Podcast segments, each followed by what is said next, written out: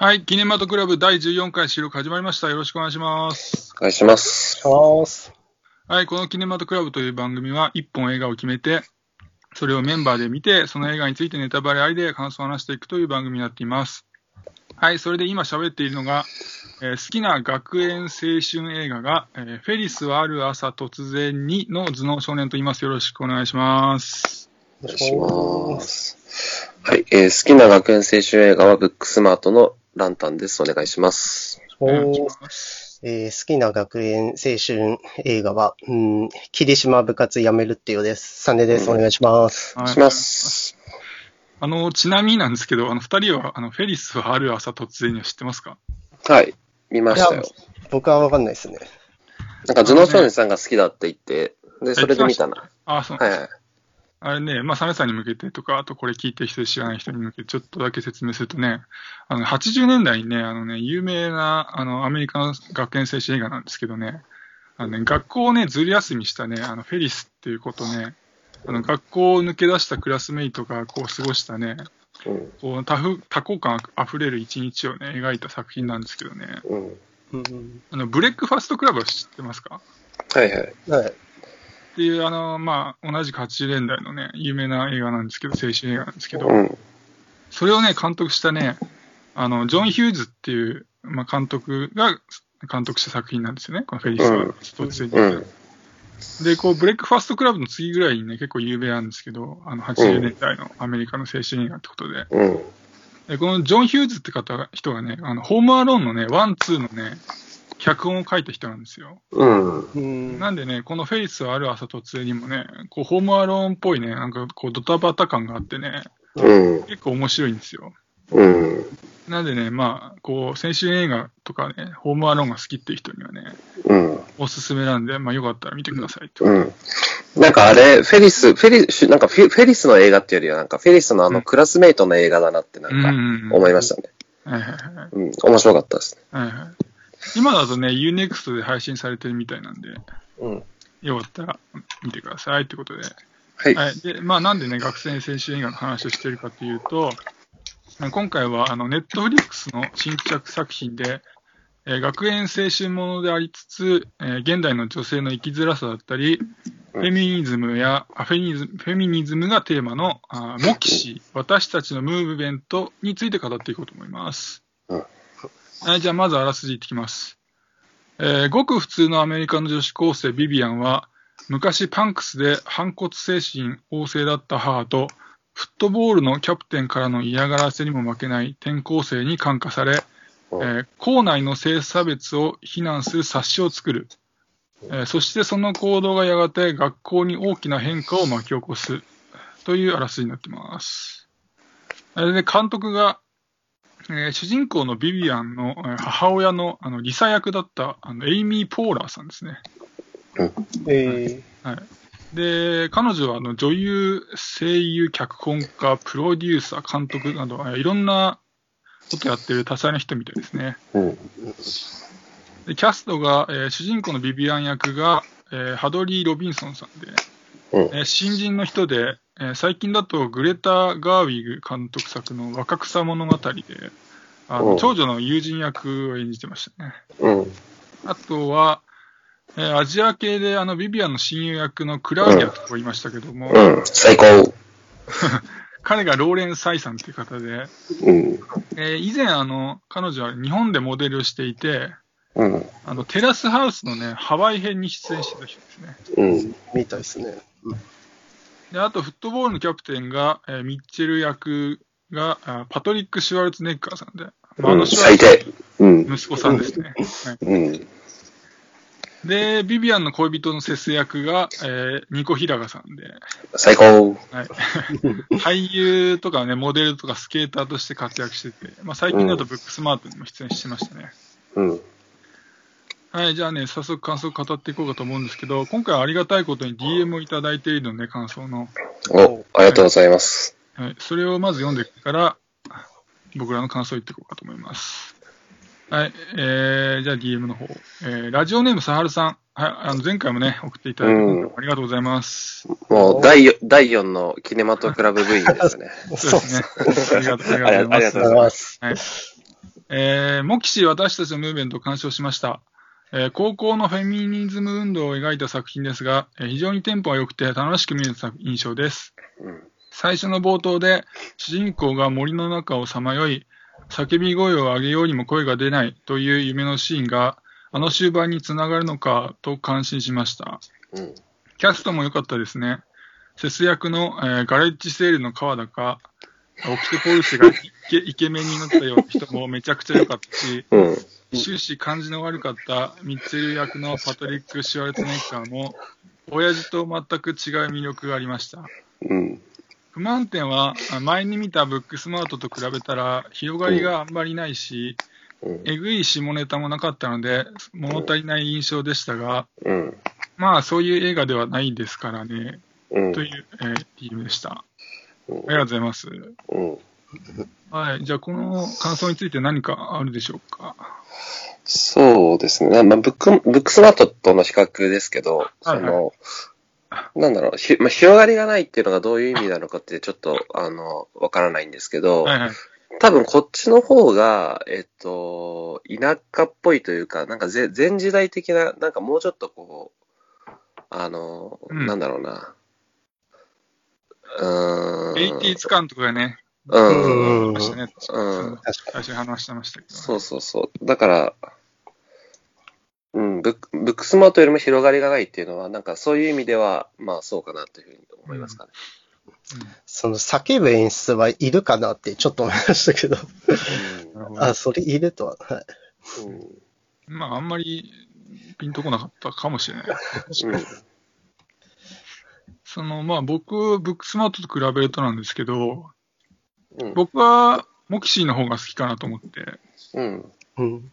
そのブックスマートってあの途中現実離れしたあのパーティーがなんか立て続けにうん。出てきて、あの辺が僕乗れなかったんですけど、うん。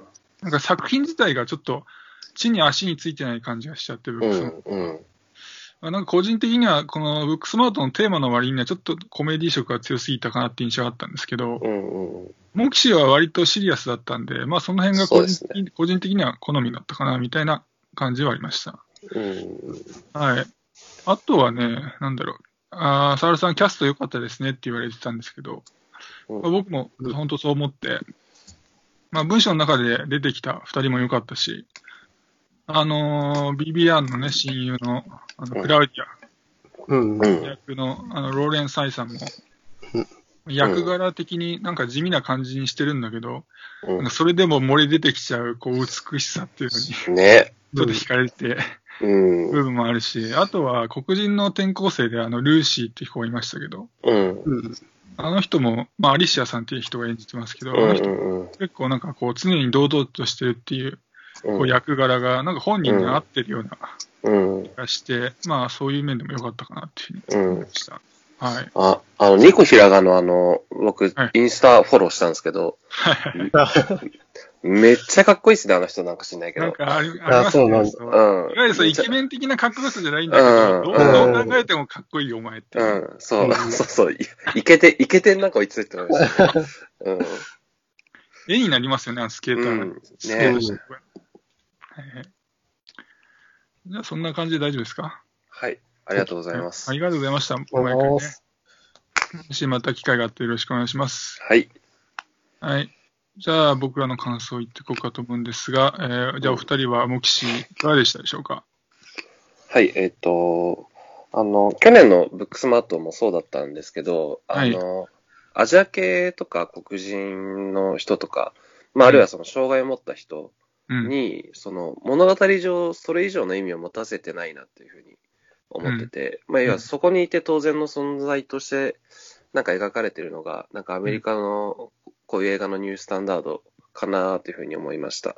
で、あの、主人公の親友の子が中国系のね、人でしたけど、うん。その、自分のその出自を理由に性差別に対する、なんだろう、こう抵抗とか、そのムーブメントに関わりづらい人ってやっぱりいると思うんですね。うんうんうんで、今回の場合はその中国系の人で、まあ移民で、で、もっと言えば、あの、イスラム系の人とかって多分そうですよね。宗教上の理由で、やっぱり女性の地位が低いとかで、うん。えーなかなかそういうムーブメントに、えっ、と、賛同しづらいっていう人もいると思うんですけど、うん。なんかそういう人の、まあ、こういった性差別に対する、えっ、と、こう意見表明、まあ、関わり方っていうのを割と丁寧丁寧にこう見せてたなと思って、うん。で、その、なんだろう、せその非差別意識による連帯みたいなものを、こう、うん。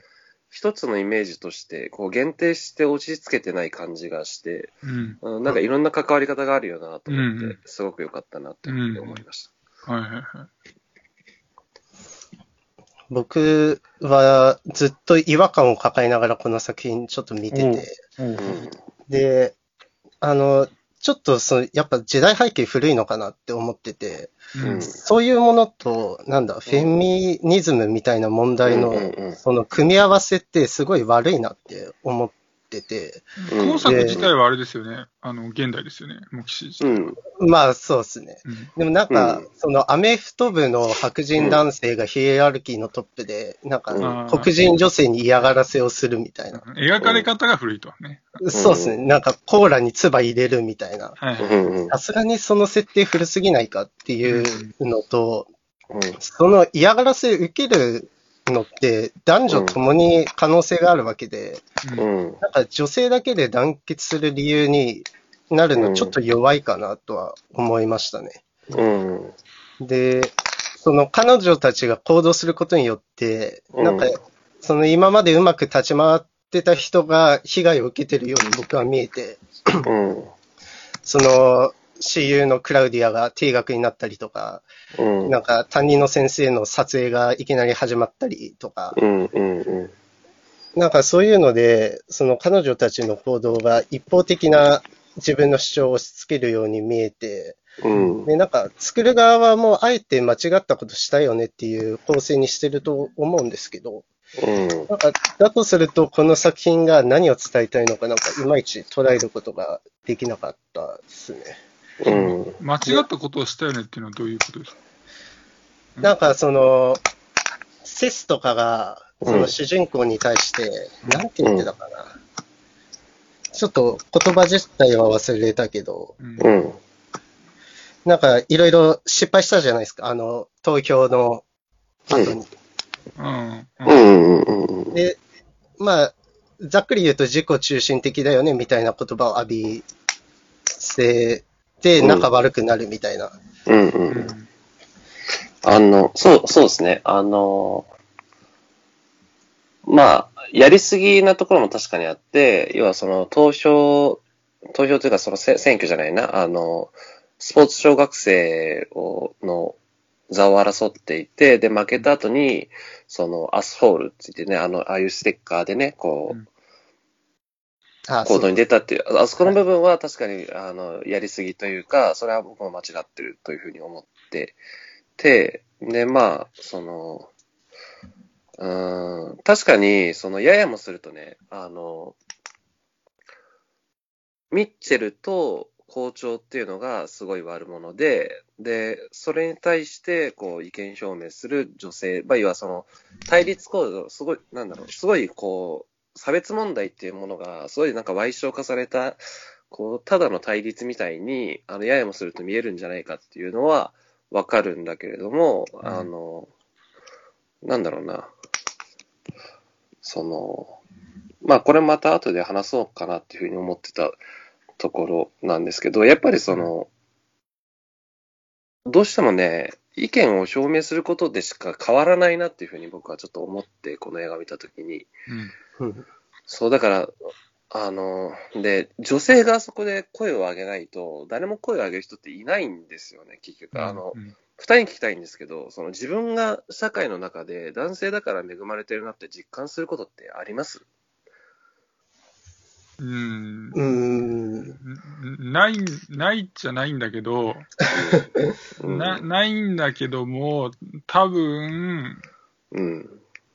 ちょっと俯瞰してみたらあるんだろうなっていうようなうん。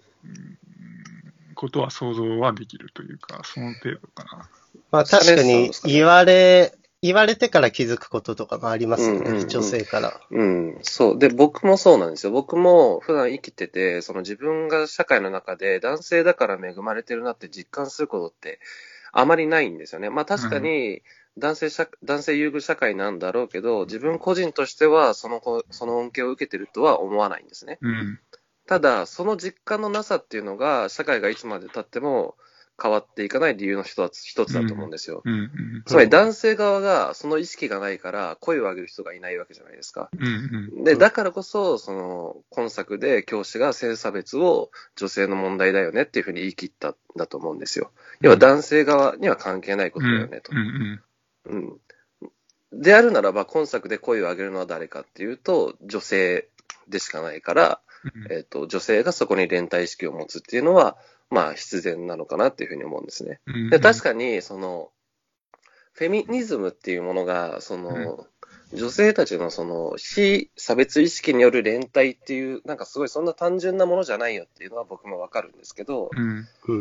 ただ、まあ、彼らが生きてるのは、まあ、その高校というかね、学校っていう小さい世界、狭い世界の中の話なので、うん。だからその、性差別っていうものが、こうより単純に、あの、ミソジニー的にというか、こう、うん、女性に対する、あの、蔑視的な視線であるとか、その、そういう発言に、その、ものすごく単純化させてみせないと、だって、現代の差別の、例えば、えっ、と、なんだろうな、収入、あの、まあ、教育の格差であるとか、うん。えっ、と、男女間の、まあ、その賃金格差っていうのは、まあ、彼、か彼女、彼ら彼女らはちょっと実感のしようがないと思うので、うん。うん。うんだから、まあ、ちょ確かに、その、あの、性差別の描写っていうもの自体が、まあ、古いというか、なんというか、幼稚というか、なんかそういうふうに見えるのは、まあでもし仕方がないかなっていうふうには僕はなんとなく思いますかね。その、うん差別の描き方が古いっていうのは、うん。まあ確かにそれ一理あるんだけども、うん。その、なんていうのかな、あそこが、僕記憶がちょっと今ないんだけど、ど、どこの州の話だったのか覚えてないんだけども、うん。その、まあもしかしたらこう、中部の話だったとしたら、うん。こう僕らがよく見るのってこう、いわゆる西海岸と東海岸だったりするじゃないですか、アメリカって。うん。うん。うんうんどっちかといえば。うん。だからもしかしたら、いわゆるその中部とかね、まあ南部とかもそうかもしれないけども、あの辺は、いわゆる僕らが今見ると古いと言われているような感覚の価値観が未だに主流だったりするのかもしれないうん。とも思う。うんうんうん。なんだろう、やっぱとにかく声を上げようみたいな、そういう主張の映画だったうん。のかな。やっぱなんか、ちょっと主人公たち頭悪すぎねえかって思うところが多々あって、例えば、うん奨学金誰かがもらえるのを投票するみたいなくだりありましたけど。まあなんかそもそもあるシステムを使わずになんかいきなり、うん。まあ立候補して、うん。で、まああの、なんか白人のアメフト部の人、白人男性はクソだみたいなこと言って、今年入れてて、うん。まあ、そういうんじゃなくて、うん。まあ本来なら、サッカー部の女性がどん、どんな成績上げて、奨学金を得るとどんなメリットがあるのかを主張しなきゃいけない。うん。あーうん。じゃないとうん。まあなんか、勝ちようがないというか、うん。あの、なんだろうな、その、性差別に対する意識っていうのは、多分彼女らの中でもまだ途上なんですよね。なんか、うんうん、なんだろうな。えっとね、多分男性の多くが自分が女性を差別してるとは思わない、思ってないっていうのと同様に、うん多分女女性としても、その、普段生活している中で、まあ彼女らはすごく意識してましたけど、その、自分が差別されてるとまでは思ってない人もいるだろうし、で、もっと言えば、なんかおかしいなと思ってても、なんか別にもう当たり前のことのように受け入れてしまってる。だからそれに声を上げるっていうこと自体うんが、あの、彼女らのその成長だと思うんで、だからあそこのシーンっていうのは、なんだろうな。まあ、そうなんですよね。最初から、あの、自分で学ん、自分で学んでというか、まあ調べるなりして立候補すればいいじゃんっていうのはそうなんだけれども、あそこで声を上げるっていうのが彼女らにとっての、まあ、成長なんじゃ、成長というか、だから、うん、まあ、高校生ですからね。なんつってもねそうそうそうそう。まあ演出的にもスカッとはしますけどね、そっちの方が。うんうん。あと、まあ、オチで、そのうんレイプを告発するみたいなはいはい。うん。のにも僕はちょっとピンとこなくて、う。うんん。まあ、レイプって、まあ女性の方が被害あることは多いとは思うんですけど、まあなんか男女とか誰かの価値観とか関係なく犯罪だし、やってはいけないことで、うん。うん。そういうものをなんかもん、テーマの花肝に置いちゃうと、うん。その実際に女性が直面して困ってることから、なんか問題が逸れちゃう気がうん。しましたね。なんであうのん、結末の付け方っていうのもちょっともやもやしながらうん見てましたね。うん。であれは、あの、ミッチェルが相手だから言いづらいってこともあるんでしょ？多分。ミッチェルが加害うん加害者だからこそ、うん、ミッチェルが君臨してるあの学園内で言いにくいっていうのもあって、うん。言えなかったってことですかね。うん。だし、うん、なんだろうな。僕は、なんだろう。あそこで、えー唐突にレイプっていうものが出てきたことに対して、まあ、そうだよなって僕は正直思ったんですね。そうだよなっていうのは。そうだよなっていうのは、まあ、その女性、性差別っていうものを語る上で、うん。その性暴力であるとか、あるいは虐待っていうもの自体は、避けて通れないよなっていうふうに思ったんですよ。っていうのも、その、なんだったかな、女性のね、3人に1人って言われてるんですよ。性暴力の被害者。うん。これってめちゃくちゃ多いですよね、はっきりうん。言って。うん。うん。うん。で、多分ね、サネさんが思ってる以上に、まあ多分僕が思ってる以上に、そういう被害に遭ってる人って多いんですよ。うん。で特に、えっ、と、発展途上国では。女性の地位がまだまだ低かったりだとか、女性が教育を受けるだとか、女性の、えーなんだろうな、女性が社会進出するっていうところの意識が低いところでは特に多分そうなんですよね。うん。うん。まあアフリカであるとかっていうのを中心にだと思うんですけど。インドも相当ひどいって聞きますね。うん。だからあそこで、なんだろうな、その性的虐待っていうものが持ち出されたのは僕は、なんだろう、当然というか、うん。そこにちゃんとこう目を向けたのはなんか僕は逆に偉い、偉いというか、うん。うん。いい、いいことというかね。なるほど。うん。はいはい。えじゃあ、サネさん、どうです？大丈夫ですか？とりあえずは。なんか、その、システム的にうん。うん。変えようと思って頑張ってる女性の人っていっぱいいると思ってて、それはあれですね。いわゆる、あの、クラウディア、あ、そうでしたよね。あの、あそうっす幼馴染の。はい。うん。まあなんか、やっぱそういう人うん。に焦点が当てられてないというか、うん。なんかそっちをやった方がうまくいくだろうに、うん。なんかその声を上げるだけっていうのは、やっぱりなんか幼稚というか、にうん僕には見えちゃいましたね。う。うんん。なるほどね。はいはい。はい。えーっと、じゃあ僕としてはね、あの、まあ、まずね、今作は、あの、まあ、高校生っぽい甘酸っぱい、まあ、青春も描きつつ、まあ、同時にね、すごく、こう、真面目に、こう、現代におけるフェミニズムの必要性との、こう、今あるべき、こう、フェニ、フェミニズムの形っていうのを描いていて、なんか非常にバランスが良くて見やすくて、良かったかなと思ってます。で、まあ、具体的に良かったところを言っていくと、まあ、あんまり僕は否定するポイントないんですけど、この作においては。うん。ね、良かったところ言っていくと、まずこう主人公のビビアンがね、このパンクスの母に影響されて、フェミニズフェミニズムに目覚めるっていうのが面白いなと思って、うん。うん。あの、あの今作は主人公ビビアンがこう、まるでこう母親と親友のような関係で、うん。こう素直に母親が好きなものをこう、あ母親が今までにやってきたことを吸収していって、うん。まあ、そこがこう、親との関係がこう昔よりこう密になってるっていう今っぽさっていうのが出てて、うん。よかったかなと思ってて。うん。で、それに加えて、こう母親がかつてやってたフェミニズフェミニズムの活動をこう引き継ぐことで、うん。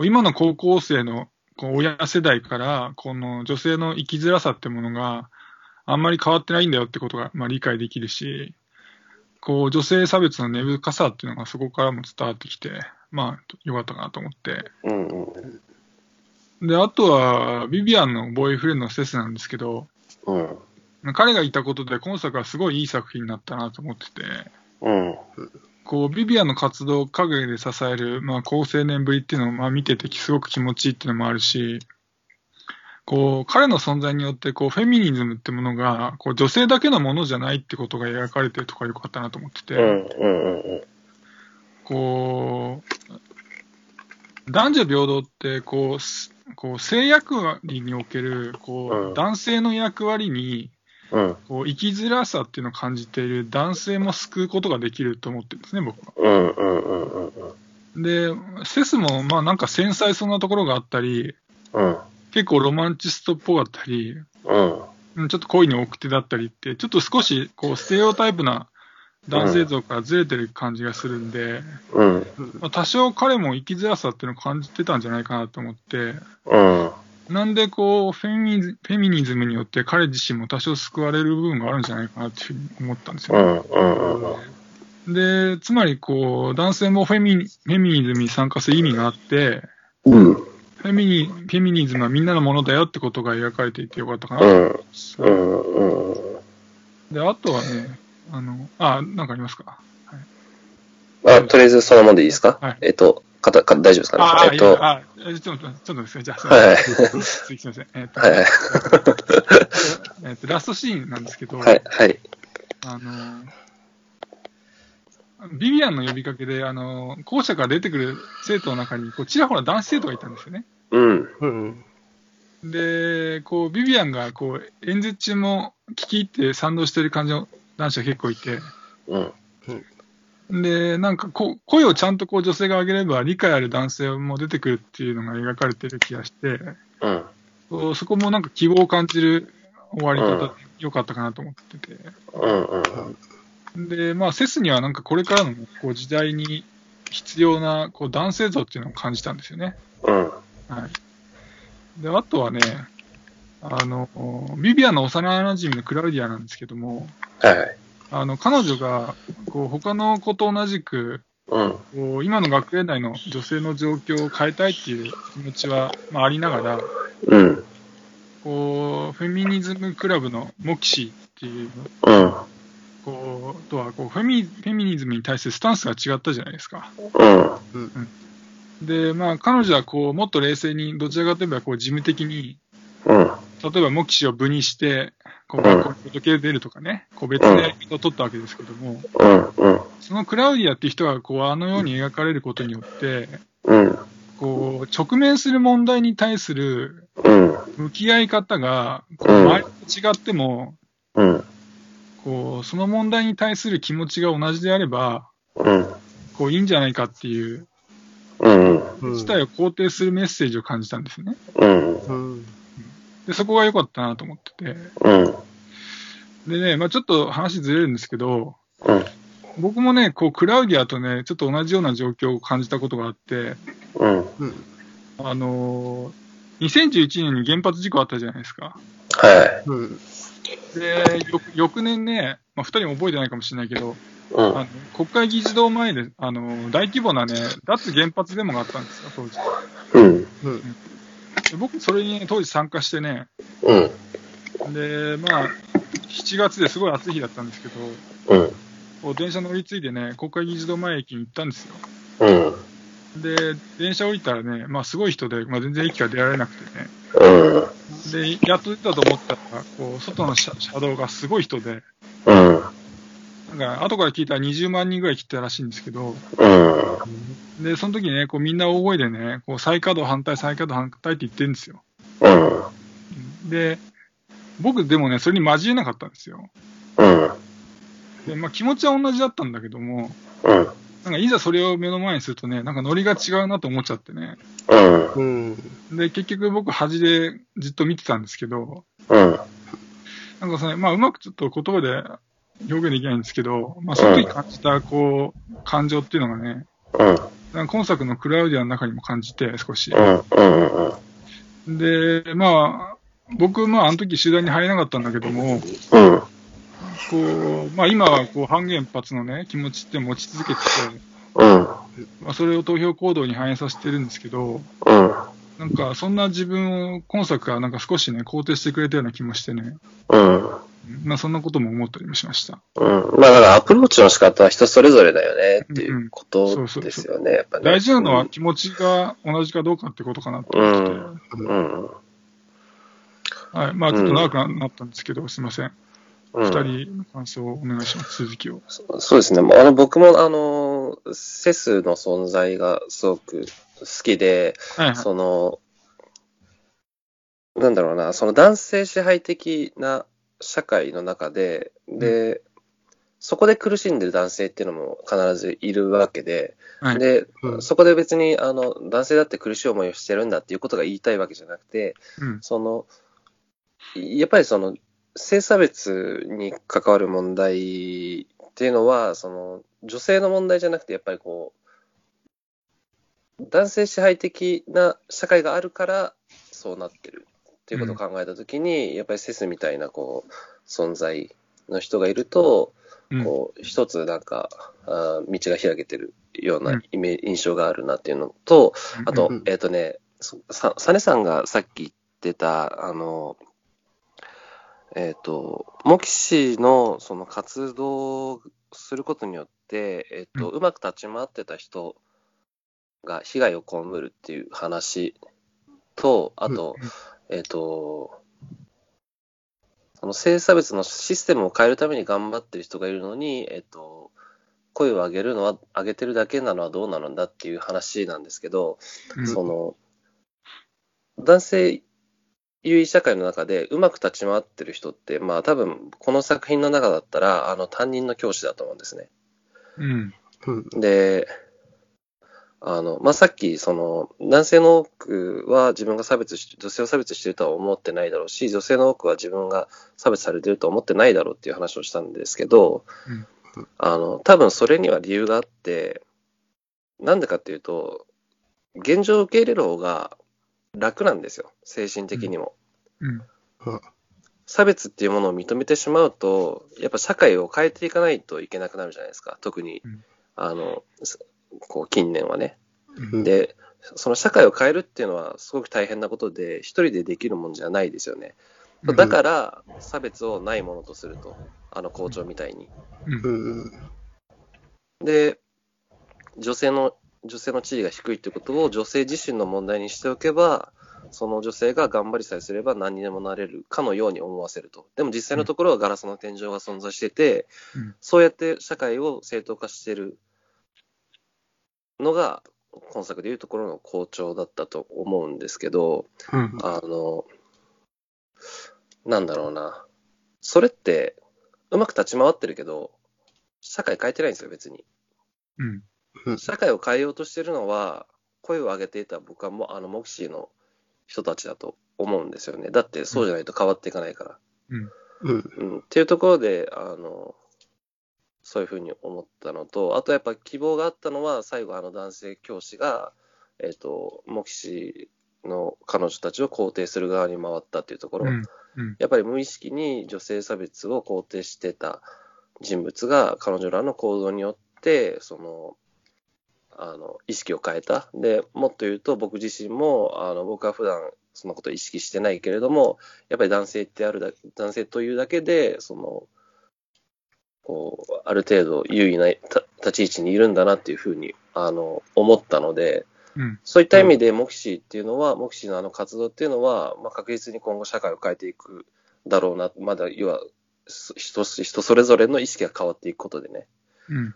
っていうふうに思ったので、あの、社会を変えて、変えていない彼女たちは、あの、意見を表明してるだけだっていうのは、僕はなんか間違いじゃないかなって、なんとなくうん。思いますね。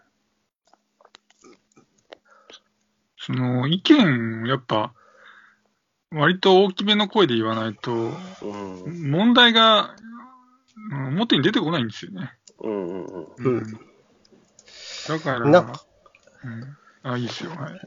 なんか、最近報道ステーションの CM 炎上したじゃないですか。はいはい。あなんか僕あんま見てないんだよな、それ。あ、本当ですか。うん。まあなんか、あれ見て僕、潜在的に女性見下してるな、見下してる人が作ったな、と思ったんですけど、なんか伝え方は下手くそだけど、まあ一部わかるところもあって、うん。うん。まあ、なんかジェンダー平等っていうのは時代遅れみたいなことを女性に言わせてたんですね、あの CM は。うん。で、まあ、それが本来言いたかったことって、うん。もうなんか、ジェンダーが、まあ、平等じゃないから、それを直さなきゃいけないっていうのはもう当たり前のことで、うん。まあ、そうなるようにどんなシステムを作ったり行動していけばいいのか考えるところまで行こうようんっ。ていうことだと思ってて、う。うんん。まあ、僕もそれはそう思って、うん。で、なんか今の時代だったら、まあそこまで描いてもいいんじゃないかな、とはちょっと思いましたね。あのね、うん、まあはい。そのブブームに、ブームというか、その、盛り上が、その時の盛り上がりで立ち上げるものじゃなくても、うん。常にみんなが考えるべき状態、モードにした方がいいみたいなことですか？まあなんか最初はその声を上げるでもいいと思うんですけど、うん。まあなんかそこから人展開というか、うんうまく収めてほしかったなっていうのはうんありますかね。うん、えっと、えっと、ごめんなさい。えっと、僕ちょっとあんまり理解しできてないんですけど、その、はいはい写真見てないんで。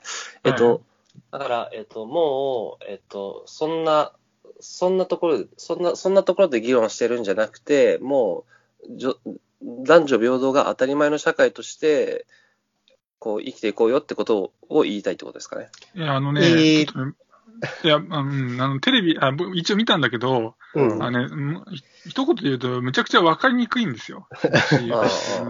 で、どう、なぜわかりにくいかっていうと、うん。その、一番印象的な一言って多分誰も同じだと思うんだけど、その、さっきもサナさんも言われたけど、ジェンダー平等は今、なんだっけ？トトレンドじゃ、トレンドじゃないみたいなことですよね。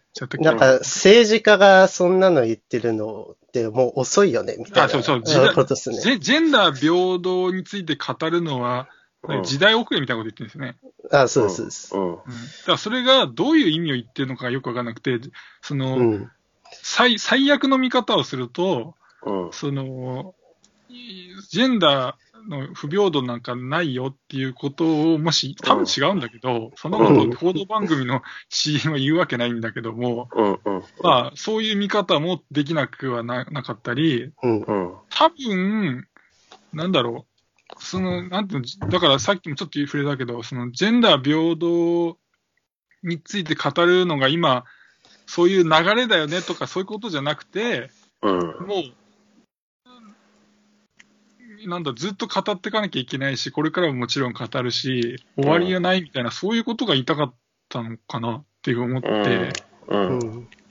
でも、むちゃくちゃわかりにくいから、CM としてはおかしいよねっては思ったりとか、うんそういう、そういう、そういう CM でしたよ。はいうん。なるほどね。でもなんか、こうこれ、こういうのはなんですけど、なんか日本でそれ言うの全然違くないですか？なんか別に日本ってそんなに男女平等の意識高くないでしょ？だって。高くないですね。うん。うん。そのトレンドにもなってんのかどうかねうん、そうそう、トレンドにもなってないのに別にうん。なんかそれを言ってんのはずれてんなっていうのふうに思うのと、あとその、えっ、と、映画の描かれ方で、その、社会、その社会システムが変わっていく過程っていうのを描くべきだみたいなことを、えっと、サネさんが今おっしゃいましたけど、うん多分、多分ね、その、ジェンダー格差とか性差別が今ある現状の社会が変わっていく、その、まあ、だから差別を、差別とか偏見をなくすための効果的な解決方法って、多分ね、まだ見つかってないんですよね。うん。うんおそらく。だから、もう描きようないんですよね、多分。うん。うん。あの、結局それって意識の問題だし、その、なんでその性差別とか、その偏見が起きるのかっていう、その仕組みの部分を説明して、で、それに対して声を上げる人たちっていうのを描くので、もういっぱいいっぱいだと思うんですよ。うん。うん。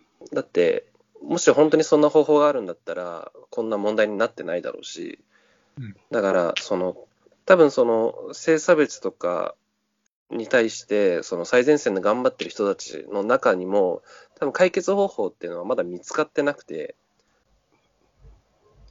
だから描けないんだと思うんですよね。僕もなんかそういう映画があるんだったら見てみたいと思うんだけれども、だから、うん、だから映画で描く上では、彼女たちが声を上げるっていうところで終わ終わってしまうのが、まあ現状のいっぱいいっぱいなのかなっていうふうに思いますかね。確かに今、なんだろう、エンターテインメントとしてうん。消化させるには、うんここが精一杯かなっていう感じは、そう言われるとしますね。うん。ねなんか、その、ふと思ったのは、え。うん。人の、人の意識が変わって、男女平等ができるっていうよりか、なんか現実にがあるのは、僕が思うのは、例えば、その、第二次大戦があった後に、その、うん日本で言うと、その男性がどんどん死死んじゃったじゃないですか、戦争で。うんうんうん。だから、その、し働く人が男性がいないってことで、女性が労働者一気に増えたんですよね。うんう。ん。うん。そんな風にな、なんていうのかな。で今後日本に関して言えば、どんどん少子化で人がどんどんいなくなるじゃないですか。うん。うん。だから、もう物理的に女性が、もう極端な話、ほぼ全員働かなきゃ社会は回らないよね、みたいな。うんうんうん。っていう中で、まあ、その、賃金云々はまた別なのかもしれないけども、そういうふうな感じで、まあ、例えばスウェーデンなんかは、その人口がすごく少ないから、一人一人を、こう、もう別にだ男性、女性関係なく、こう立派な労働者として教育しないと、国として回らないから、うん。っていう事情もあって、こう、男女平等っていうのが世界の中では進んでるよっていうのを聞いたんですけど、うん。うんそそんな感じで、なんかもう、そそうしないと、うん。なるほどね。あしょうがないよねって風になる方がなんか先のような気がして。ー なんかそうですね、家庭、か家庭をすっ飛ばして、こう、そなんかも物理う、的な問題が生じちゃう回っていかないみたいなことはあるかもしれないですね。だからなんか議員の女性の数を増やすみたいな話あるじゃないですか。はいはい。うん。まあ、あれも一つあるのかなとは思いますけどね。無理やり増やすっていう。うん、まあ、うんヨヨーロッパなんかはそうですよと、北欧なんかは特にね。うん。なるほどね。あの、あと、なんだろう、この映画見ててちょっと悲しくなったのは、あの、えっ、と、選挙というか、投票に負けて、で、主人公が家に帰ってきたときに、なんかこううん、頑張ってるのに報われないな、みたいなことを嘆いてた母親に対してね。うん。で、その、なんか、真面目に頑張れば、なんか、いつか報われるみたいな、なんかそういう世界は、なんか公正、公平にできてるよな、みたいな信念を、なんか、人って持ちがちなんだけど。まあだからこそ、こう、人って真面目に正直に生きていくと思うんですけど、うん。その、なんか言ったら、なんか頑張らない人って報われなくて当然だよねみたいな価値観も結構なんか世の中にあるなと思ってて、でうん、特に女性うん、で、特に女性の場合って、まあそもそもの立ち位置としてマイナスから始まってるその社会、その社会、うん。男性優位的な社会の中で。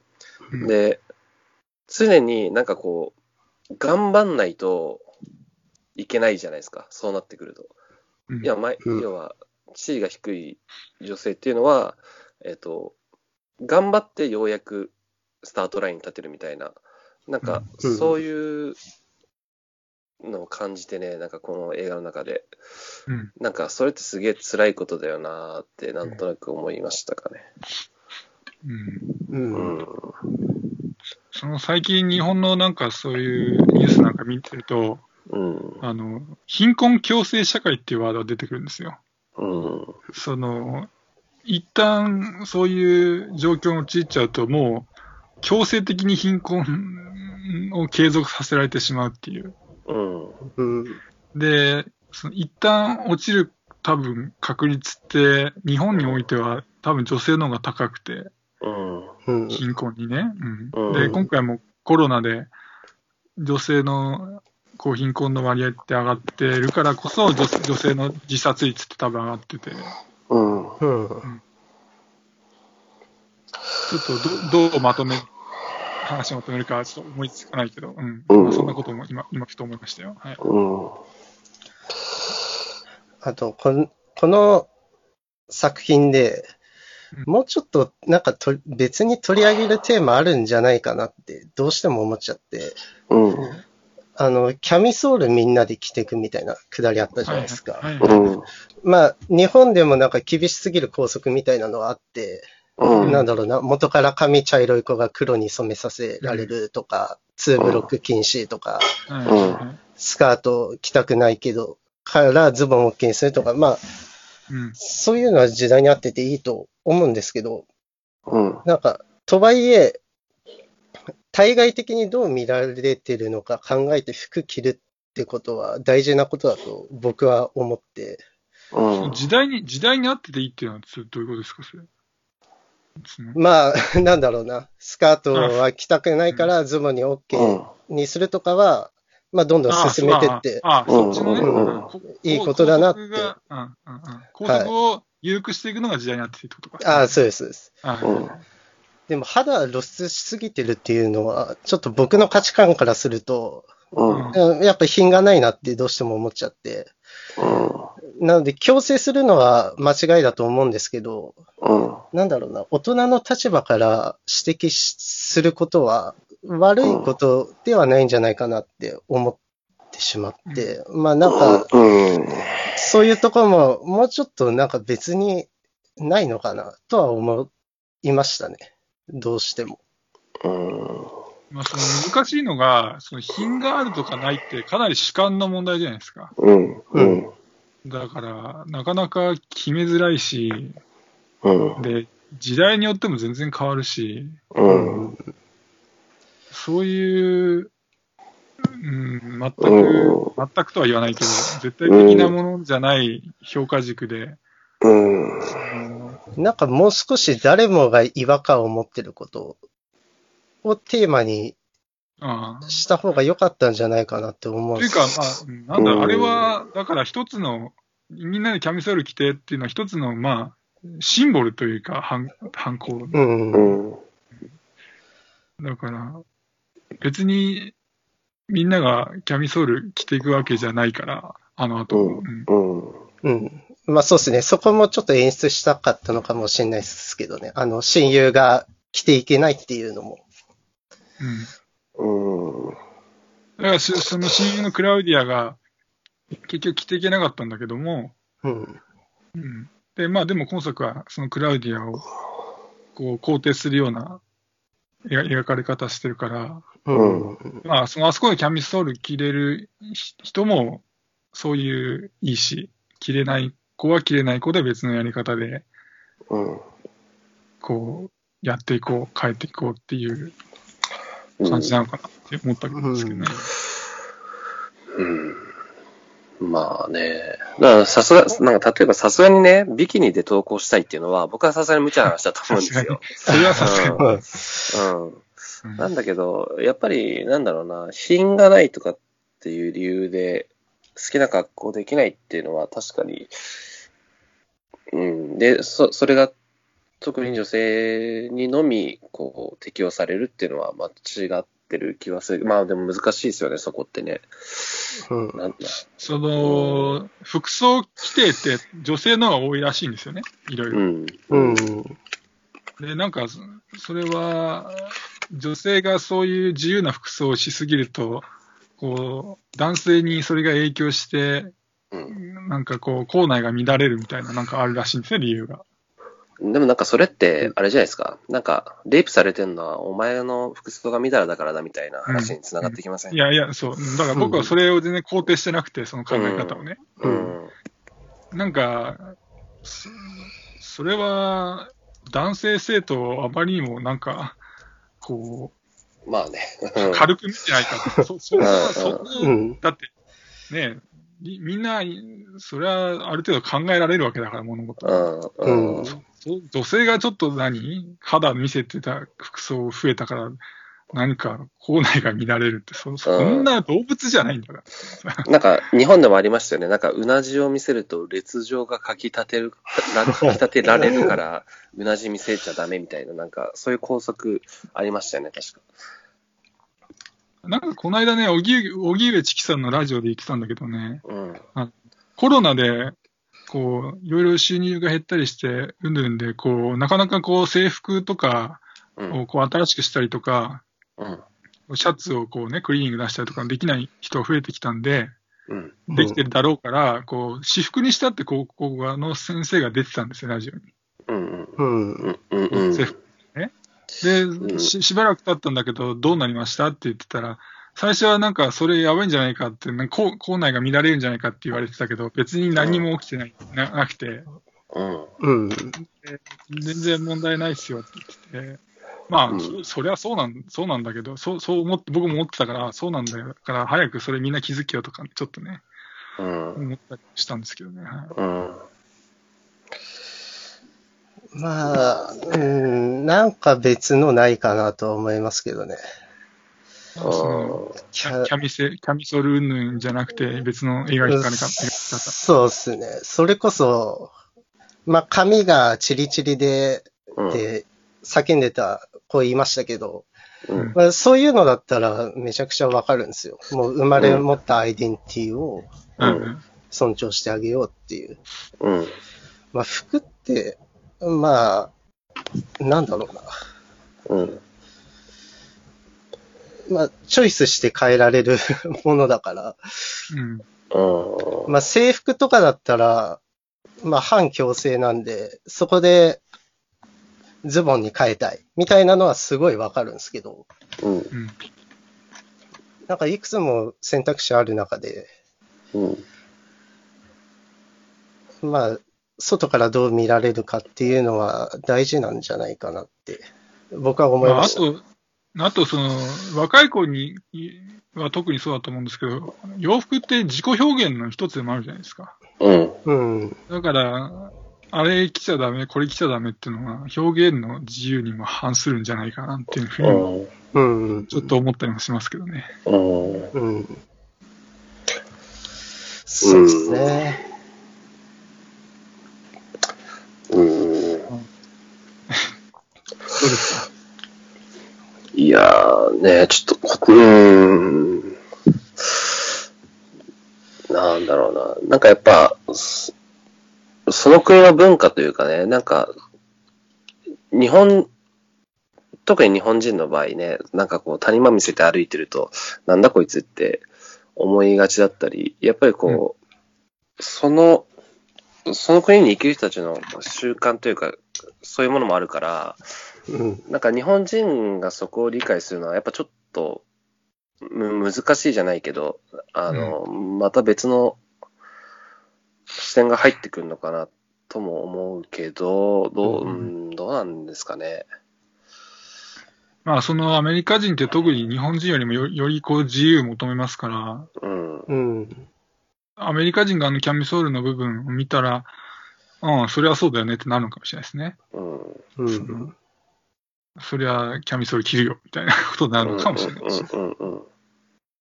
日本人だと違うのかもしれない、確かに。うん。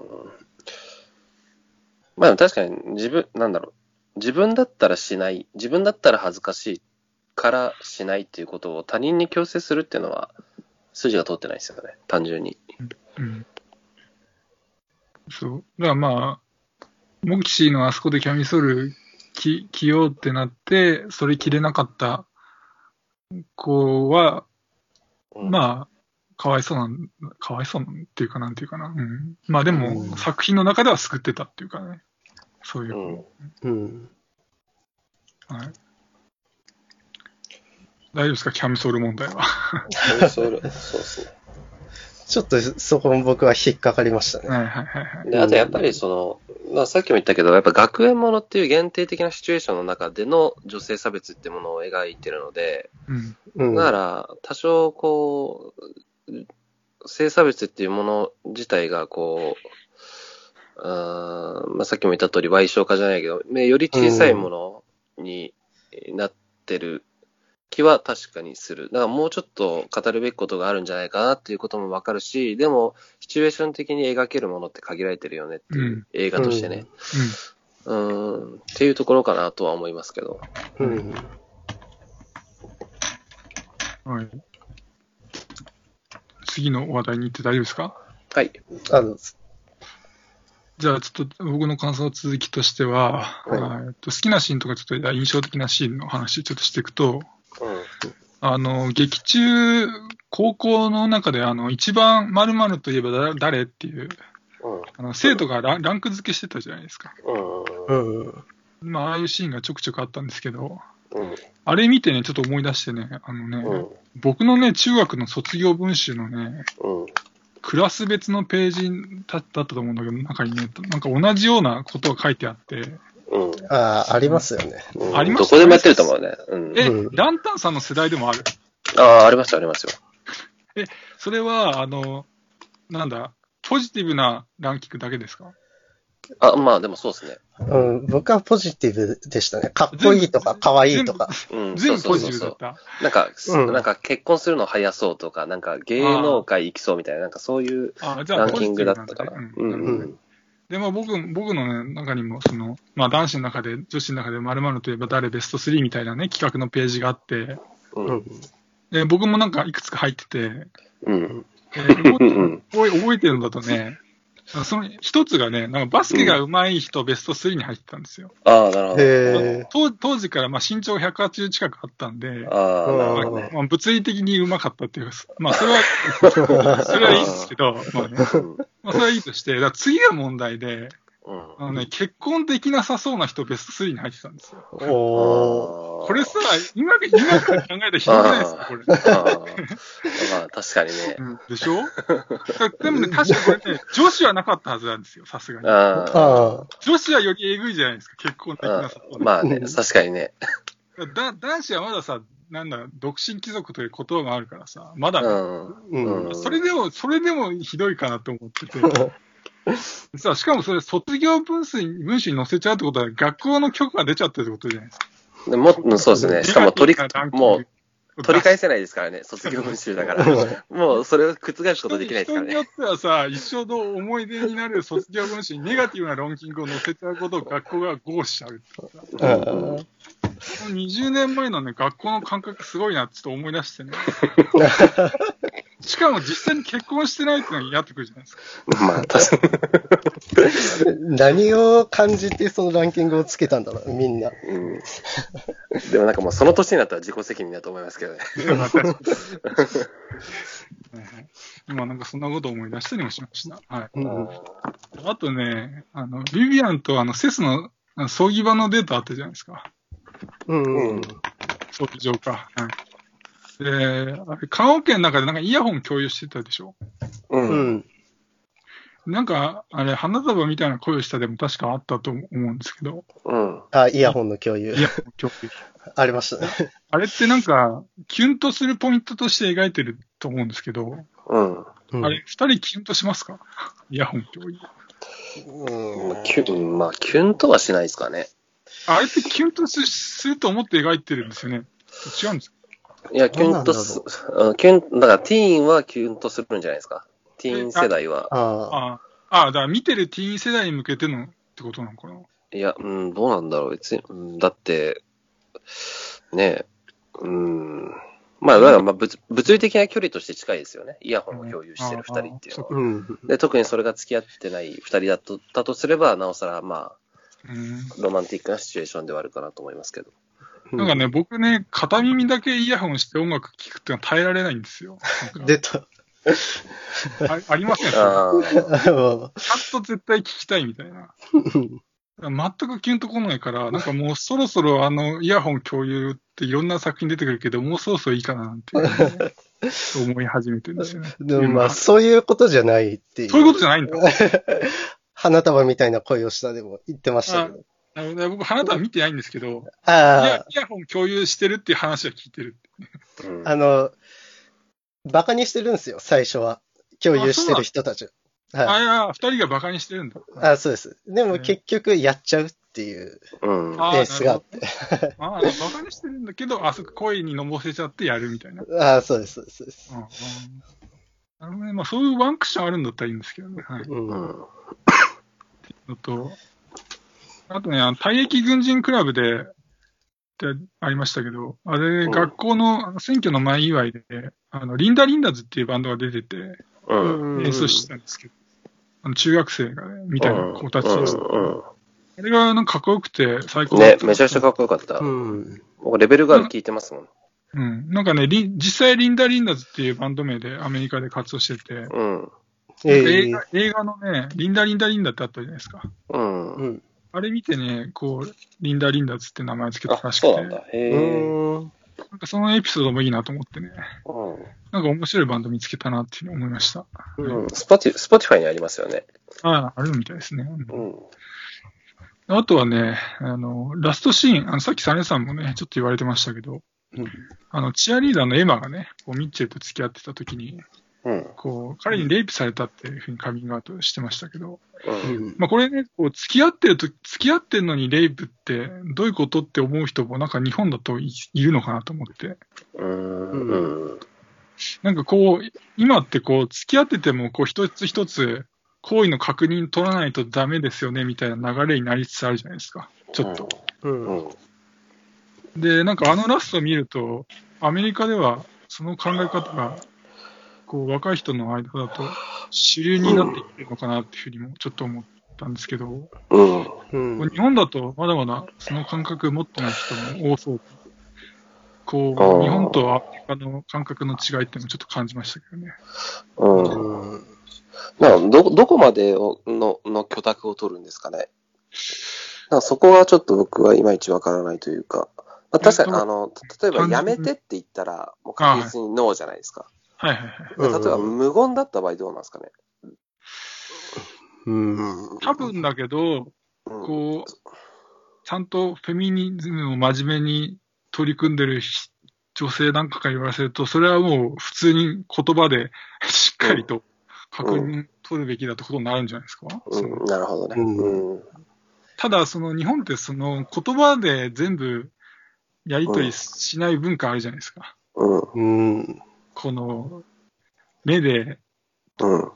こうね、意思疎通みたいな。うん。うん。そういそううっすね感覚が多分アメリカ人にはないし考えられないだろうから、そういうことになってるって可能性もありますよね。その単純にフェ,、うんフェミニズムが進んでるからとかだけじゃなくて。うん。うん。うん。うん。だから、なんか僕としては多分日本でもそういう流れになってくるだろうなと思うんですけど、こう確認を取るっていうね。うん。うん。じゃあ実際どういう風になるのかっていうのはちょっとまだ読めないですけどね。うん。アメリカと同じようになる。なるほどね。まあ、だ合合意が必要になるっていうことですよねう。ん、うん。うん言葉って。うん。まあ、そんな感じです。とりあえず、はい。うん。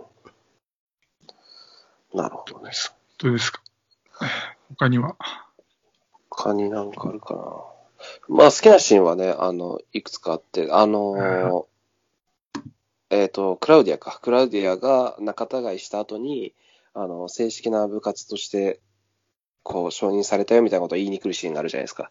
うんあのシーンはすごくいいな。僕、あそこのシーンと、あと、終盤でこう、えっ、と、私は手を引くって言って、こう、あの、担任の教師が、えー、まあ、目視に対す手をる、裏返してね。うん、そうそうそう、肯定を示すシーンっていうのがありますけど、あそこの二つのシーンはちょっと泣けましたかね。うん。ううん、すごく良かったと思なんかクラウディアがこう、輪に入れた時は良かったなと思いますよね。う。うん。うん。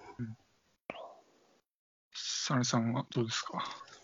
僕は、なんだろう、思い浮かばない。まあなんか散々言ってきましたけど、うん。テンポ良くて、見る分には面白いかなとは思いましたね。うん。うん。うん。ただ、引っかかったところがあったって感じですか、まあ、まあ、一部で僕みたいに違和感を持つ人はうん。うん。まあ、それはいるでしょうね。それは。いるんじゃないかなとはちょっとそれは、思います。それはいると思います。うん。まあ、テーマがテーマですもんね。うん。う。うんん。まあでもそういう、なんだろう、差を埋めていくものには適してるというか、うん。こういうものの積み重ねで進むものはあるのかなとは思いますけど。うん。そういう意味では、サネさんはあれか、その、モキシーの人たちと思いは一緒なんだけど、うん。行動がちょっと自分が取ろうとしたら違うから、みたいうな。んうんもうちょっと賢くやろうよって、全体的にクラクラウクラウディア派みたいなことですか？ああ、そうです、そうです。うん全体的にそうとは思いましたね。うんうん。冷静にみたいな。う。うんん。うん。でも、あの、面白かったなっていうのが一つと、なんか面白くてよかったなっていうのがあって、あの、はいはい。こういう性差別みたいなことを描いた映画で、なんか感動したし、いい話だと思うけど、面白くはなかったよねって言われるのが、僕はなんか一番、なんか映画として良くないなって思うんですよね。うんというか、まあ、面白くなかったら映画である必要がないなって僕は思なって確かに。たんで。うん。うん。それは記録、だからドキュメンタリーですからね。そうそうそうそう、うん。だからそういう意味でこう、こういう映画がちゃんと面白いっていうのはいいことだなって思うし、うん。特にうん。こういう配信限定の作品だと、その必要があるなっていうふうに思ってて、その例えばこれが劇場で公開されてたら、うんうん。例えば、うん、1800円なり900円なりお金払って、で、うん。まあ、その映画を見るために、まあ、時間取っていくわけですけど、その例えば、えー30分面白くなくても、お金払ってるし、わざわざそこに行ってるわけだから、うん。うん。その映画を見続ける動機というかね、あのうん。見続けようって思うと思うんですけど、そのネットフリックスとか配信系の映画だと、その面白くなかったら、例えば30分面白くなかったら、もう多分別の作品に切り替えられちゃうと思うんですよね。うんうん。だからそういった意味で、この映画はテンポが良くて結構面白かったんで、うんあの、なんか、そういうところがクリアされてるのは、なんか良かったかなというふうに思いますかね。はいはい確かに。まあ、僕も作品自体、そのエンターテインメント性も担保しつつ、語りたいあメッセージ性もあって、で、かつ僕はそのメッセージに共感もできたんで、うん非常に見てよかったなと思える作品でした。うん。はい。そうですね。あと、まあ、その、さっきも言いましたけど、やっぱり自分自身の立場はやっぱ恵まれて、多分男性というだけで多分恵まれてるんだろうなっていうことを、でしょうね。はい。そう、再認識できたので、まあ、うん良かったかなというか、まあ、はい。まあ、これ言うと、あの、なんか傲慢な気がしますけど、僕の考え方がちょっと変わったので、そういう意味で。おだあーだから、うんうん、だからそういう意味で、その、この映画は、まあ、社会をちょっとだけ変えたかなっていう、なるほどね。うん。うん一、人の人間を少し変えたと。うん、思いますかね。素晴らしいですね。はい。うん。はい、大丈夫でしょうか、他に？うん、大丈夫です。なんか、はいうん、なんか、なんかちゃんと言語化できなかったな。まあ、うんむずいっすよね。難しいですからね、作品自体がはい。うん。はい、じゃあ今日はこの辺にしといて大丈夫でしょうかね。はい。はい、はい大丈夫です。じゃあ、はい、今日はこの辺にしておきます。ありがとうございました。はい、ありがとうございました。はい、失礼します。